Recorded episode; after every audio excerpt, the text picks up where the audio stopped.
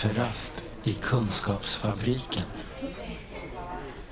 Jag heter Mårten Jansson och arbetar på NSPH, Nationell samverkan för psykisk hälsa. Vi är ett nätverk av patient-, brukar och anhörigorganisationer på psykiatriområdet. Den 6 juli 2022 mördades Ingmarie Wieselgren i Visby under Almedalsveckan. Vi är många som arbetar med frågor om psykisk hälsa som därmed förlorade en vän och kollega. Ingmarie gjorde stort intryck på många. Som läkare, som statlig utredare, som psykiatrisamordnare på Sveriges kommuner och regioner eller som tankar för dagen-tänkare i radion.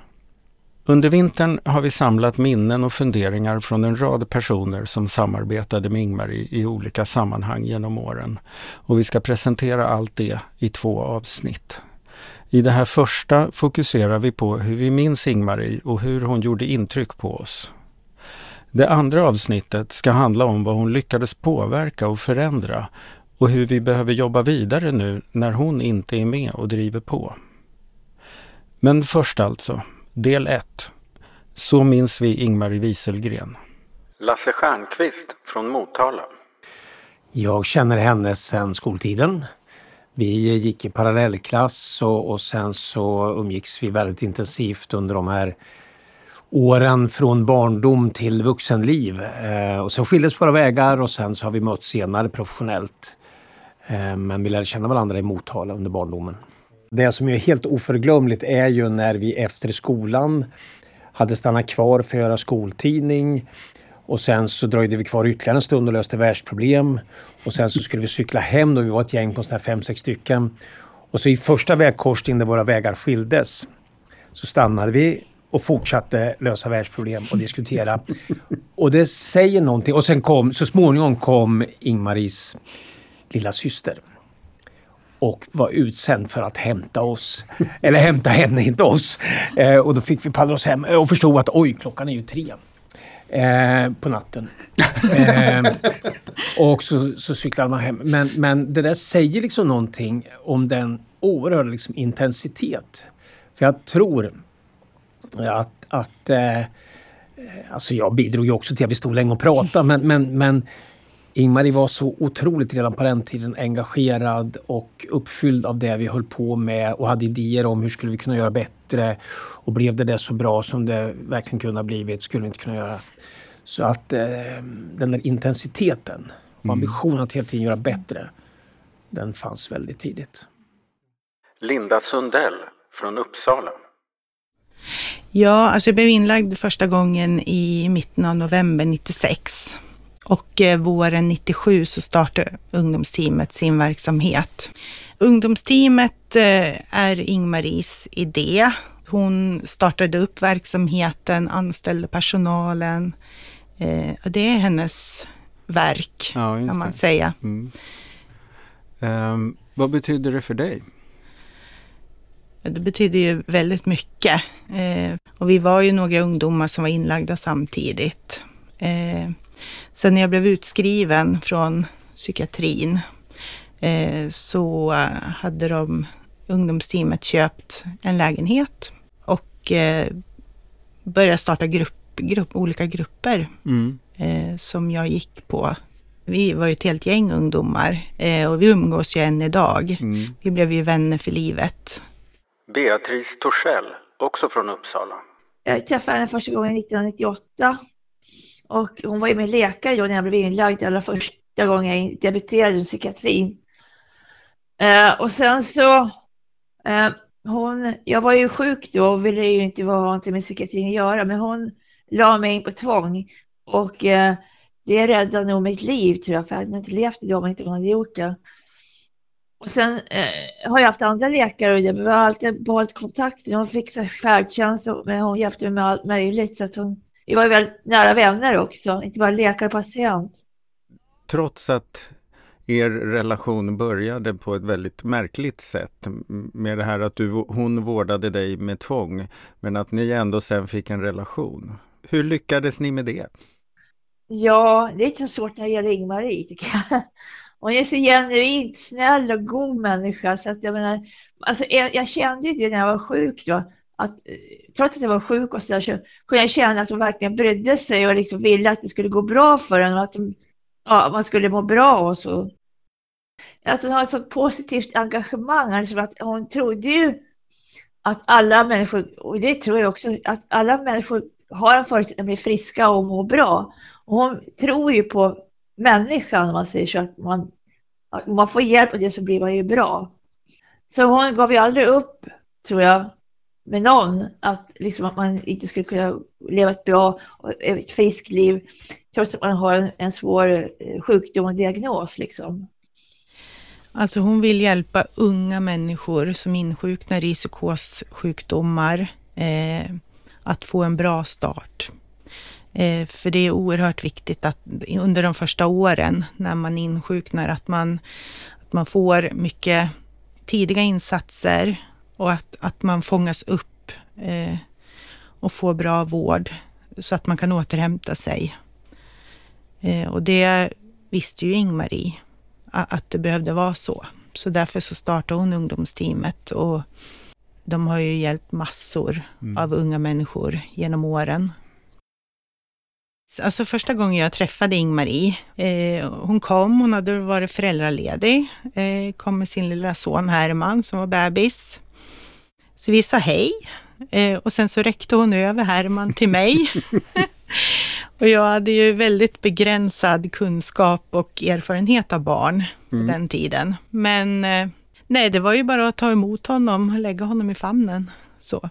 Mm. Hon sträckte över det, det finaste och det bästa hon hade till mig första gången jag träffade henne. Och det var lite typiskt Ingmarie, att hon, hon på något sätt litade på människor. Förstod du att det var en form av tillit som hon visade? Eh, kanske inte där och då, men nu efteråt så har jag ju förstått det. Ulla-Karin Nyberg, psykiater, forskare och radioröst. Det var faktiskt första gången som jag träffade henne. Då var vi på någon finare middag i ett forskningssammanhang. Och vid mitt bord så satt Ingmarie. Då kände jag henne inte alls visste vem hon var eftersom hon jobbade inom samma område som min man, psykossjukdomar. Eh, och så satt det en man vid det bordet och jag fick klart för mig att Ingmarie kände honom rätt väl. Och han blev allt mer berusad, denne man. Och till slut var han så berusad så att han kunde liksom inte sitta kvar vid bordet. Och då tog hon hand om honom på ett så självklart sätt. Alltså hon, hon följde med honom, hon hjälpte honom. Och hon var inte ett dugg moraliserande eller värderande utan hon bara gjorde det. Jag följde med henne då. Eh, och vi började prata. Jag hjälpte henne lite grann. Tänkte hon ska inte behöva lämna middagen alldeles själv. Och det var så det började. Men det slog mig hur hon kunde se människor i sitt sammanhang utan att moralisera, utan så här är villkoren på något sätt. Det tyckte jag var så starkt. Mikael Malm från Nyköping. Ja, men första gången jag kom i kontakt med Ingmarie och lyssnade på henne det var då när jag arbetade inom eh, kommunens socialpsykiatri. Då var ju liksom i, i slutet på 90-talet. Kan ha varit 96-97. När hon, för att då var hon inbjuden till en, en föreläsning i Nyköping och då jobbar ju hon själv inom psykosvården. Det är ju en sån där föreläsning eller, som jag tänker på och det var ju första gången som jag liksom hörde talas eller hörde Ingmarie så att säga. Så att redan då så, så blev hon ju någon form av liksom förebild när det gäller psykiatri. Mellan 2004 och 2006 arbetade Ingmarie som huvudsekreterare i Nationell psykiatrisamordning. Det var en statlig utredning som leddes av Anders Milton. Eh, jag var projektledare då i, i Sörmland med stöd. När psykiatrisamordningen skickade ut en del stimulansmedel där så att säga. Och då var jag projektledare och då var jag ju på liksom en del eh, nationella konferenser och föreläsningar där både Anders Prins och Anders Milton och, och Ingmar Wieselgren och, och Kerstin Evelius sedermera också liksom deltog så att säga. Så att både Anders och, och Kerstin och Ingmarie hade ju liksom ganska mycket erfarenhet av psykiatrisk vård och hade ju den förmågan också att se hur skulle man behöva arbeta i praktiken för att göra det bättre. Mm. Så att de var ju väldigt operativa egentligen mm. som statliga utredare. Kerstin Evelius arbetade med Ingmarie i nationell psykiatrisamordning. Någonting som var så oerhört fascinerande, det var ju när vi hade den första utredningen, Miltonutredningen, mm. eh, så hade vi ett fruktansvärt högt tempo hela tiden. Och sen plötsligt på sluttampen så bestämde sig Anders och Ingmarie för att vi skulle ändå göra det här slutbetänkandet på, som blev 800 sidor. Eh, och då var det ju bara att göra det. Det var ju, liksom, det var ju helt rimligt att vi skulle göra det och det var en jättebra idé. Men det var otroligt mycket jobb eh, såklart för oss alla, för vi hade ganska kort om tid och så. Eh, och då så minns jag att vi, det, var, det var någon kväll när vi alla var kvar i princip och jobbade. Och sen så blev det väl ändå lite, lite, lite irritation. Jag ska inte säga att det var något särskilt farligt, men lite irriterat blev det. Eh, och då går hon och köper lite bullar och så dricker vi lite kaffe och så pratar vi igenom saken och så jobbar vi vidare. Alltså hon hade ju ett sätt att, men som, som även vad det gällde den lilla larviga saken, att liksom eh, att få även sin arbetsgrupp eh, att ha fokus på rätt saker. Och som hon sa, det här att det här är jobbigt för oss, men det är ingen, ingenting emot hur jobbigt det blir för dem som vi jobbar för om vi inte lyckas. Eh, hon kunde få andra människor att hålla det fokuset på samma sätt som hon själv gjorde. Eh, vilket tror jag liksom gjorde många i hennes omgivning till, till ännu bättre. Eh, mm. hon är alltid duktig, tycker jag. Hon har alltid varit duktig på att liksom hålla sig med bra folk omkring sig. Men hon gjorde också folk väldigt bra. Man kunde liksom komma till sin rätt tillsammans med henne därför att man hade rätt fokus. Mikael Malm igen. När hon eh, liksom ingick i den här Milton-utredningen så tror jag att hon lärde sig väldigt mycket av Anders Milton. Att han eh, liksom gav henne någon slags mod och trygghet att, att man ska försöka knacka på alla dörrar och alla dörrar går att öppna så att säga. Efter nationell psykiatrisamordning, eller Miltonutredningen som den ofta kallades, började Ingmarie arbeta på det som då hette SKL, Sveriges kommuner och landsting, men som idag har bytt namn till SKR, Sveriges kommuner och regioner. En som redan arbetade på SKL när Ingmarie kom dit var Rickard Bracken, som senare också varit kampanjledare för Järnkoll och som idag är generalsekreterare för Suicide Zero. Det finns massor med minnen, men det vanligaste tycker jag det var morgonmöten och då var Ingmarie alltid första delen av morgonmötet på väg över bron mellan Gamla stan och Slussen. För att hon kom liksom i språng. Och sen så tio minuter senare så dök hon upp liksom i mötesrummet. Det var, eh, ja, det hände många, många gånger. Lasse Stjernqvist igen. Jag vet vi pratar om det ibland, att vi kom från Motala och att det där aldrig gick ur. Motala gick aldrig ur oss på något sätt. Man, man kände sig alltid lite vilsen i maktens korridorer när vi möttes mm. som, som vuxna. Ehm, och, och, och, då vet jag vi pratade om det där men, men trots den osäkerheten så hade hon ändå en, en um, inre styrka och kompass som hon verkligen fick känna på. Jag vet en gång som hon ringde till mig om en, en eh, idé som hon hade. Hon tyckte att politiker borde göra och jag borde göra och du som har som inflytande, nu måste du. Och, hon, och jag, jag lyssnade och sen sa jag, vet jag, att, att ja, men, jo, men det där är nog inte så tokigt men jag är lite skeptisk ändå.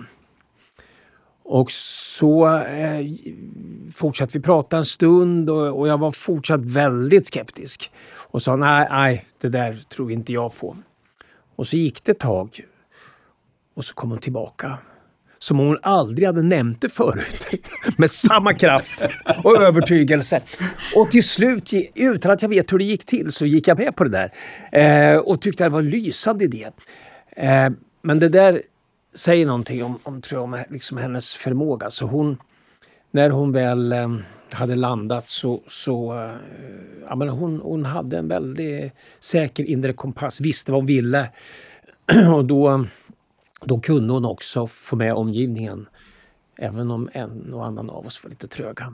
Ja, just det. Men det är också på något sätt att om jag inte fick med mig omgivningen nu så har jag inte tänkt klart. Eh, alltså min kompass pekar fortfarande mm. rätt, mm. men idén är inte färdig.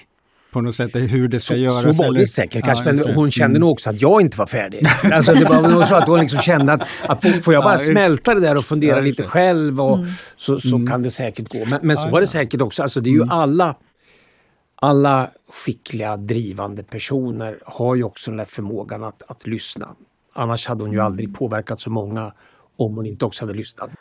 Anki Sandberg, ordförande i Riksförbundet Attention och tidigare även ordförande i NSPH. hon drevs ju av ett extremt uträttarbehov.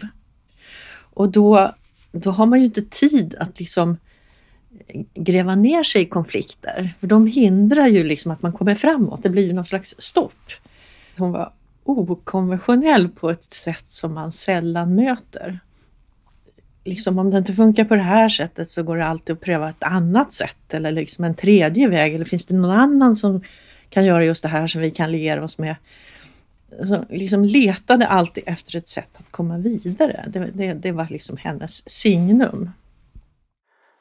Anders Prins arbetade också med Ingmarie i nationell psykiatrisamordning.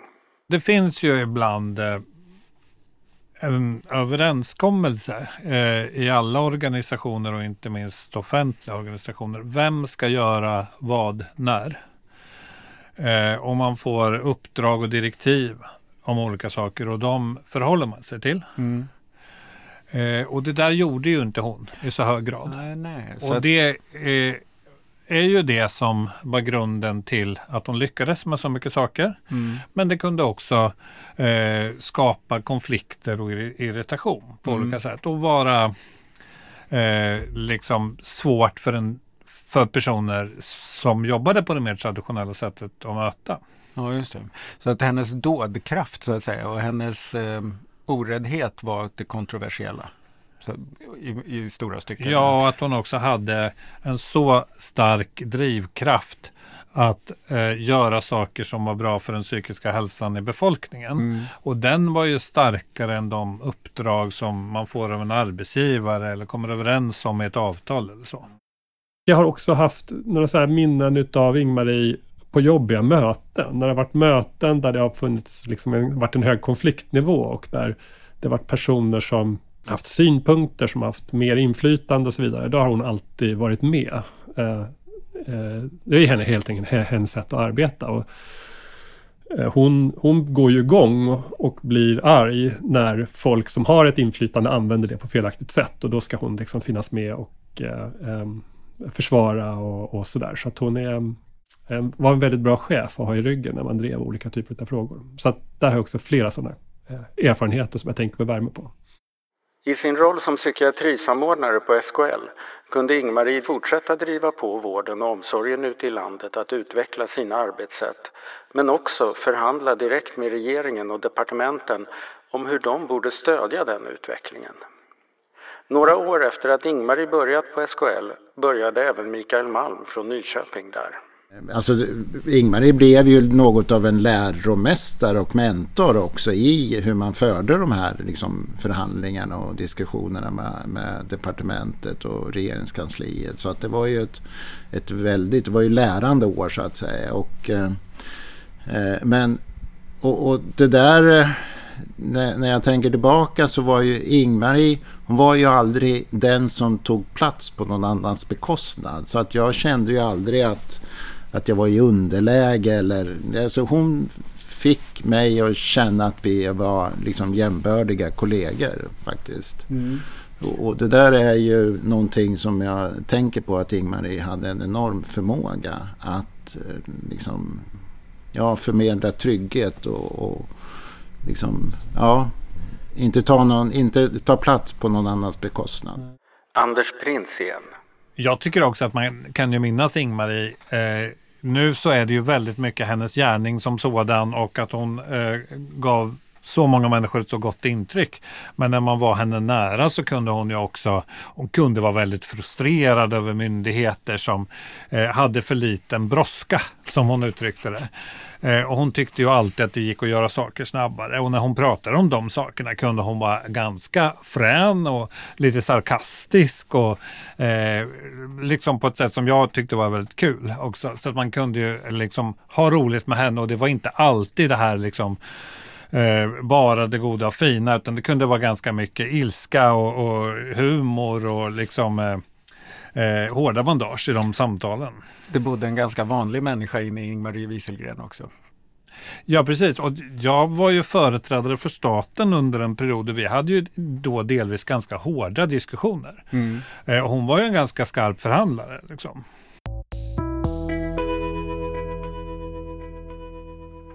Kerstin Evelius igen.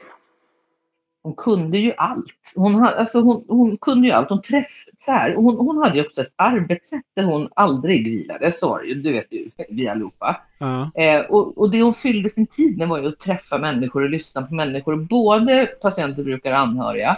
Eh, men också verksamheter, engagera eldsjälar. Eh, och sen de här då eh, de som eh, har i uppdrag att tala om hur svårt och omöjligt allting är. Mm. Hon kunde snappa upp otroligt mycket information eh, och, och liksom göra den till, något, till en vision.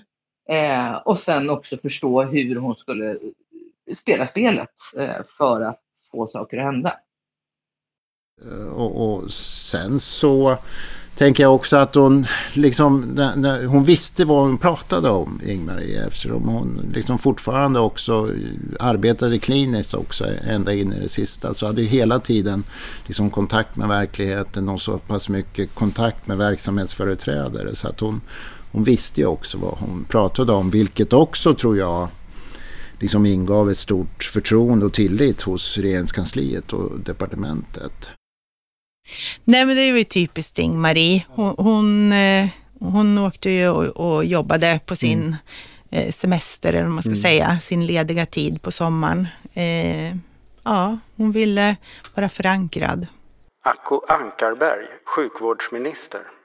Hon hade en förmåga att förklara ganska komplicerade saker som man ändå kände att man förstod. Eh, när hon förklarade situationen för människor med svår psykisk sjukdom eller så. Eh, hon förklarade enkelt men det var ganska komplicerade saker som hon förklarade och jag tyckte att det ofta blev ganska begripligt och det var väl därför hon fick så stort förtroende tror jag. Anki Sandberg igen. Almedalen förstås, att hon blev så förtjust i det.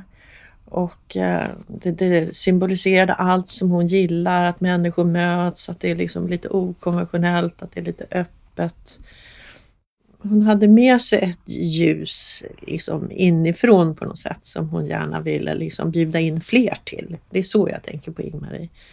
En otrolig nyfikenhet också. Inger Händestam, ordförande för SPES, suicidprevention och efterlevandestöd. Det var också med någon tillfälle i Almedalen och vi hamnade i en trädgård där och, och hade någon lucka mellan seminarier. Så tänkte jag att nej men jag har ingen aning. Från mitt perspektiv när jag då som förbundsordförande, alltså i min roll, tänker jag att ja, men i mitt perspektiv förklara hur situationen är för oss efterlevande när någon har tagit sitt liv, att det inte finns något organiserat krisstöd från samhället. Jag tänkte jag, men nu sätter jag ord på det, jag har ingen aning hur mycket hon vet innan tidigare kunskap. Och jag såg på henne, hon lyssnade, det sjönk in och hon förstod och tog till sig det. Och så tänkte jag, ja men där har jag sått ett frö. Och mycket riktigt, sen kom det inom den här satsningen med kraftsamling psykisk hälsa med alla delarenor så finns det en delarena för hela samhällets suicidprevention. Yes, där har vi en samarbetsyta, ett kontaktnät. Antje Jackelén, ärkebiskop emerita. Så när jag träffade henne första gången och det var den i Almedalen den 6 juli 2016 på dagen sex år innan hon mördades faktiskt. Eh, och då möttes vi klockan åtta på morgonen för en timmes offentligt samtal på temat Är doktorn vår tids präst? Och det var ju nog Ingmaris förslag, det temat. Eh, och det var i princip fullsatt och ja, jag använder inte gärna ordet magiskt men, men det var lite så samtalet bara hände. Vi pratade lätt om svåra och djupa frågor. Det, det klickade. Och vi hade på något vis en gemensam plattform och förmådde att komma med varsitt perspektiv till det så att det blev, ja, det blev meningsfullt. Jag slogs omedelbart av hennes förmåga att vara en så god samtalspartner. Och jag tänker en, en god samtalspartner blir det ju när du har en förmåga och övar din förmåga att lyssna och känna empati, Eh, när du har sakkunskap, men du vet vad du talar om. Eh, och också initiativkraft och, och mod att kunna föra samtalet vidare. Och mod att ta upp sånt som kanske inte alla pratar om. En annan gång i Almedalen så hade vi fått lokaler på baksidan av högskolan som var liksom svårt att liksom hitta dit. Och då ställde hon sig och spikade egna skyltar. Hänvisning. Hon åkte dit i någon eh, husbilsliknande med en massa grejer.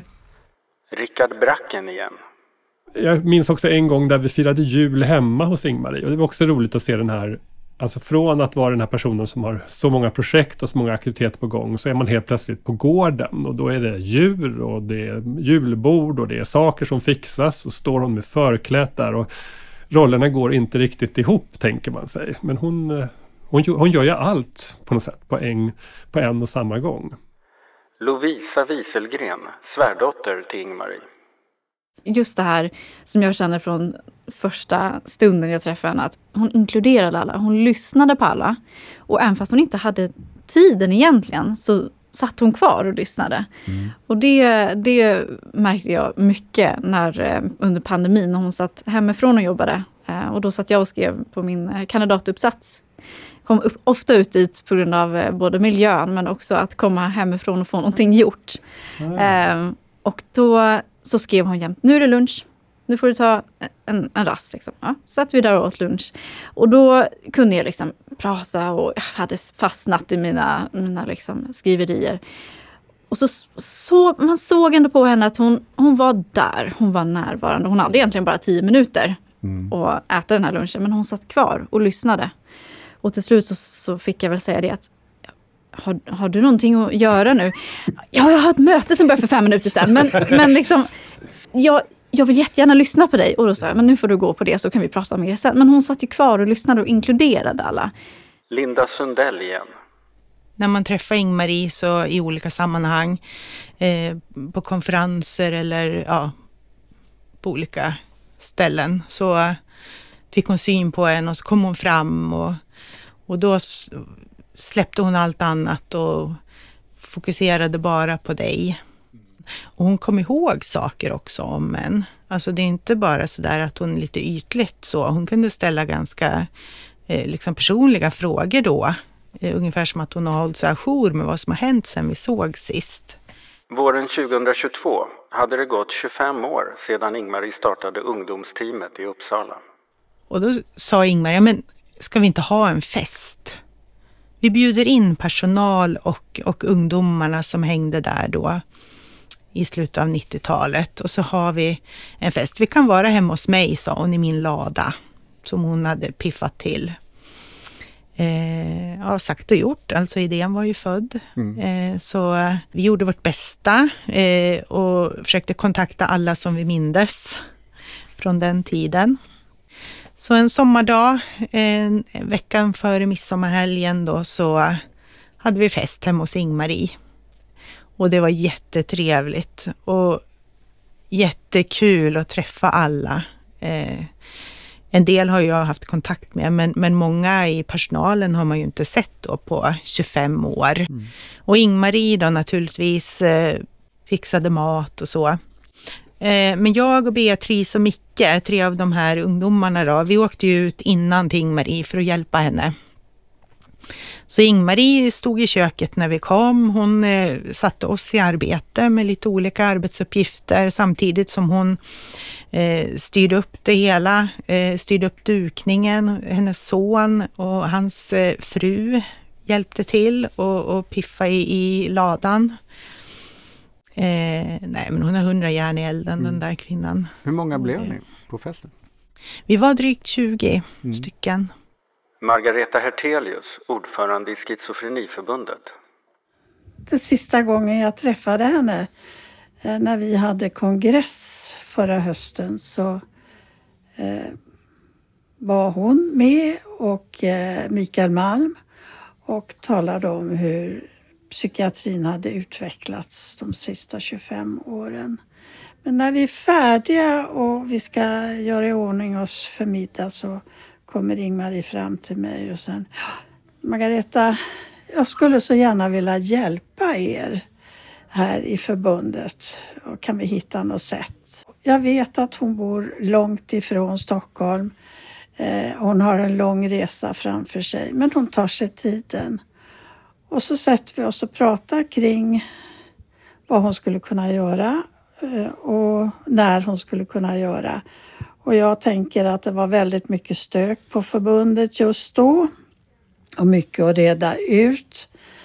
Eh, så att vi bestämde ingen tidpunkt. Men vad som var så slående, som alltid när man mötte Ingmarie, hon var så otroligt närvarande och, och, man kände att man var i fokus. Och med tanke på det enorma nätverk som hon naturligtvis har haft genom sitt arbete. Men hennes sätt att möta varenda människa som att man var väldigt viktig för henne. Ja, inte bara just då utan överhuvudtaget. Det var så frapperande och jag tänkte mycket då på att ja, vi ska bjuda in Ing-Marie. Och när våren närmade sig sitt slut och vi hade fått ordning på väldigt mycket. Och jag tänker nu ska jag ringa Ing-Marie, nu ska jag be henne komma. Och så händer detta i, i Visby. Det känns ju väldigt, väldigt konstigt att den människa som verkligen har gått i bräschen för psykiatrin, hon av alla skulle utsättas för detta. Det är fullständigt ofattbart. Acko Ankarberg igen. Jag tänkte, usch, det är så svårt att prata om henne i imperfektum. Eh, jag tänker att hon liksom alltid är eh, hon är gedigen, alltså du vet en sån där person som, som inte gör sig till. Um, och det är också det som, som det var så tungt att hon mötte döden. För jag tänker att när hon möter en person som ropar hennes namn så vänder hon sig till alla med en nyfiken, intresserad blick. Eh, för det var hennes eh, sätt att vara. Vänder man sig till henne, ställer man en fråga till henne så mötte hon alltid det med nyfiken, intresserad blick och man kände att här är någon som vill prata med mig, någon som vill samtala med mig. Och när man fått reda på hur det gick till den där dagen så känner man att det var det som hon mötte döden istället när hon faktiskt mötte, tror jag, nu gissar jag, men jag tror att hon mötte personen eh, som var gärningsman också med samma intresserade blick som hon alltid har gjort. Ulla-Karin Nyberg igen. Jag är helt säker på att om hon hade fått chansen att vända sig om och se vad som var på väg att hända, om hon hade fått chansen att agera så hade hon kunnat nå fram till den här personen och fått honom att ändra sig. Den förmågan hade hon. Jag blev otroligt ledsen när hon var borta. Och inte bara därför att hon försvann som kollega utan allt det här som hon stod för. Eh, men jag tänkte också hur trösterikt det var att i sociala medier så förekom det inte, som jag kunde se, en enda kommentar som handlade om polisens bristande insatser, att man ska bura in människor, att det är fruktansvärt att sådana här människor får gå fria på gatan. Alltså den sortens retorik som är ganska vanlig. Utan det var bara värme, kärlek, engagemang. Hur ska vi hjälpas åt? Hur ska vi trösta varandra? Hur ska vi hitta en väg framåt? Och det säger ju mycket om en person som är borta när det är det eftermälet man lämnar. Att människor är ohyggligt ledsna men samtidigt fyllda av en vilja att gå vidare. Antje Jackelén igen. Det sista vi gjorde tillsammans det var ett webbinarium som eh, gick av stapeln den 9 eh, maj i fjol. Och det var då temat att skapa hopp i orostider. Uh, och, och, och det, att det kom till var egentligen frukt av samarbete också mellan då SKR, mellan Ingmarie och folk från Svenska kyrkan, vår generalsekreterare och så. Uh, och, och, och uh, ja, men det, det, är ju en av vår tids stora frågor. Hur kan vi ha hopp och odla hopp i, i orostider? Och vi träffades då i SKRs studio och det var Ingmarie som, som ledde det hela. Och eh, jag, jag minns hur hon sa så tydligt då att ja men vi lever alla med det att livet kan förändras på ett ögonblick och aldrig blir sig likt igen.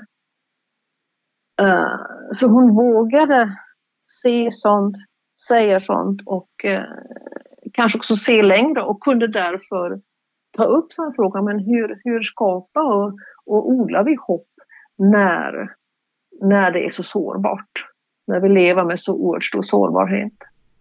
Ja, det är mär märkligt hur hon liksom förmår det, för mig blir det ganska starkt när jag intervjuar många människor. Du vet, väldigt mycket i den hon var så är hon också en tröst i den här sorgen över att hon försvann. Ja. på något konstigt sätt. Ja, ja. Ehm. ja, det är som om eh, ja, men, tro, hoppet och kärleken på något vis segrar. Eh, och, och för mig var det tydligt att hennes tro och hennes erfarenhet av kristen gemenskap var något som hon hade med sig och gjorde henne till, till den, hon, den hon var. Det blev så tydligt också på minnesstunden efter hennes begravning att hon på ett positivt sätt berörde så många olika människor som, ja, som stod i så många olika sammanhang i livet jag förknippar henne med, med en psalm som, om jag minns rätt, sjöngs både under minnesgudstjänsten i Visby domkyrka då dagen efter mordet den 7 juli och på begravningsgudstjänsten. Och det är den som har 766 i, i, i vår psalmbok då. Jag tror på en Gud som är helig och varm, som ger kampglöd och identitet. En helande Gud som gör trasigt till helt, som stärker till medvetenhet. Eh, det, det tänker jag passar väldigt bra in på hur jag upplevde Ingmarie och hennes livssyn. Och sen är det andra versen som, som blev så stark just i, i, i sorgesammanhanget. Jag tror på en Gud som gråter med mig. När jag gråter så allting är gråt en tröstande Gud som kan trösta likt den som väntar tills gråten gått åt.